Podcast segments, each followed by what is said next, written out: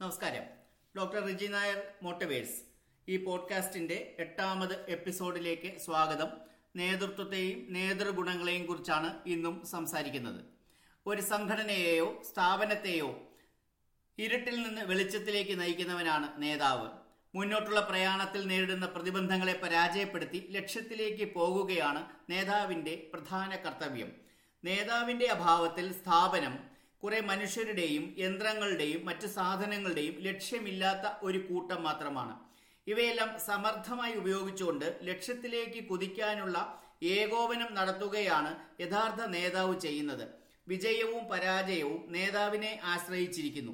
പകരം വെക്കാനില്ലാത്ത കലയാണ് നേതൃത്വം. ഏകോപനമാണ് അതിന്റെ ജീവൻ. ഒരുപാട് പരിശ്രമം ഒരുപാട് ഭാഗത്തു നിന്നും ഉണ്ട്. ഇവയെല്ലാം ഏകോപിപ്പിച്ച് ലക്ഷ്യം നേടാൻ നേതാവിന് മാത്രമാണ് കഴിയുക. നല്ല നേതാവെങ്കിൽ വിജയം സുനിശ്ചിതം തന്നെ.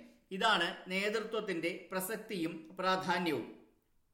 കീഴ്ജീവനക്കാരുടെയും അനുയായികളുടെയും പ്രചോദന കേന്ദ്രമായി നേതാവ് മാറണം. ഒരു വ്യക്തിയിൽ ജന്മനാ തന്നെ കുറെ നേതൃഗുണങ്ങൾ കാണപ്പെടാം. പക്ഷേ അതുകൊണ്ട് മാത്രം ഒരാൾ സ്വയം നേതാവാകണം എന്നില്ല. തന്നിലുള്ള നേതൃഗുണങ്ങളുടെ ശരിയായ പ്രയോഗം കൊണ്ട് മറ്റൊരാളിൽ പ്രചോദനമുണ്ടാക്കി അയാളുടെ കൂടി വികാസം സാധ്യമാക്കുമ്പോഴാണ് നാം നേതാവായി മാറാൻ അർഹത നേടുന്നത്.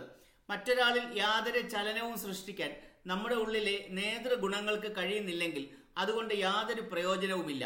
നേതാവ് അണികളുടെ ഒരു വികാരമായി മാറണം.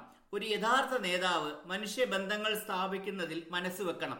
അണികളുടെ അനുയായികളുടെ നൈസർഗികമായ വാസനകളും കഴിവുകളും കണ്ടറിഞ്ഞ് പ്രോത്സാഹിപ്പിക്കുന്ന ഒരു നേതാവിന് മാത്രമേ ആത്മബന്ധങ്ങൾ ഉണർത്താൻ സാധിക്കൂ. അല്ലാത്തരത്തിലുമുള്ള കഴിവുകളുടെ വികാസത്തിനും നേതാവ് വഴിയൊരുക്കണം. സ്ഥാപനത്തിന്റെയോ സംഘടനയുടെയോ ഉയർച്ചയ്ക്ക് വേണ്ടി മാത്രമല്ല നേതാവിന്റെ സംതൃപ്തിക്ക് വേണ്ടി കൂടി പ്രവൃത്തിയെടുക്കണമെന്ന ബോധം ഇങ്ങനെയുള്ള നേതാവിന് കീഴിൽ പ്രവർത്തിക്കുമ്പോൾ അനുയായികൾക്ക് ഉണ്ടാകും വ്യക്തിപരമായ ഒരു അടുപ്പവും സഹകരണവും പ്രതിബദ്ധതയും കൂടി ഉണ്ടാക്കിയെടുക്കാൻ സാധിക്കും എന്നർത്ഥം.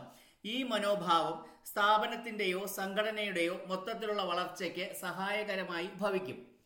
ഓരോരുത്തരും സ്വന്തം നിലയ്ക്ക് ഭംഗിയായി പ്രവർത്തിച്ചാൽ മാത്രം വിജയം കൈവരില്ലെന്നും സംഘടിതമായ പ്രവർത്തനത്തിന് മാത്രമേ വിജയപഥത്തിലേറാനും വിജയഗാഥകൾ വിരചിക്കാനും സാധിക്കൂ എന്നുമുള്ള ബോധം അണികളിൽ ഉണ്ടാക്കാൻ നേതാവിന് സാധിക്കണം. പൊതുവെ ഓരോരുത്തരും ധരിക്കുന്നത് തിരിച്ചാണ്. ഞാൻ നല്ലപോലെ ആത്മാർത്ഥമായി ജോലി ചെയ്യുന്നുണ്ട്.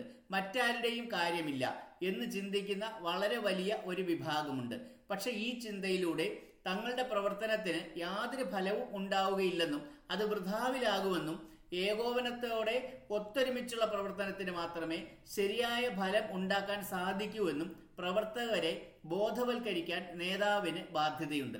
പക്വമതിയും പരിണതപ്രജ്ഞനുമായ ഒരു നേതാവിന് മാത്രമേ തന്റെ പ്രവർത്തന മേഖലയിലൂടെ കൈവരിക്കുന്ന സാമൂഹികമായ ഉത്തരവാദിത്തങ്ങളെപ്പറ്റി ബോധമുണ്ടാവുകയുള്ളൂ.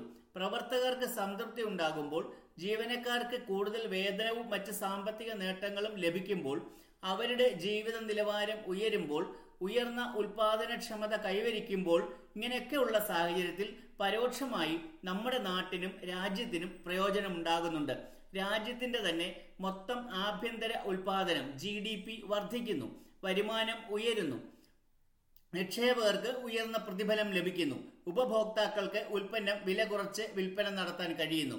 ഇതൊക്കെ ഒരു മാനേജ്മെന്റിന് അല്ലെങ്കിൽ പ്രസ്ഥാനത്തിന് സംഘടനയ്ക്ക് ഒക്കെ അഭിമാനം പകർന്നു നൽകുന്ന വസ്തുതകളാണ്. സ്വയം നന്നാകുന്നതോടൊപ്പം നമ്മുടെ രാജ്യത്തെയും ചുറ്റുമുള്ള സമൂഹത്തെയും സേവിക്കാനുള്ള ഒരവസരം കൂടിയാണ് ഇത് എന്ന് യഥാർത്ഥ നേതാവ് മനസ്സിലാക്കണം. നേതൃത്വത്തെയും നേതൃഗുണങ്ങളെയും കുറിച്ചുള്ള കൂടുതൽ പ്രഭാഷണങ്ങൾക്കായി ഡോക്ടർ റിജി നായർ മോട്ടിവേഴ്സ് എന്ന ഈ പോഡ്കാസ്റ്റ് ഫോളോ ചെയ്യുക. നന്ദി നമസ്കാരം.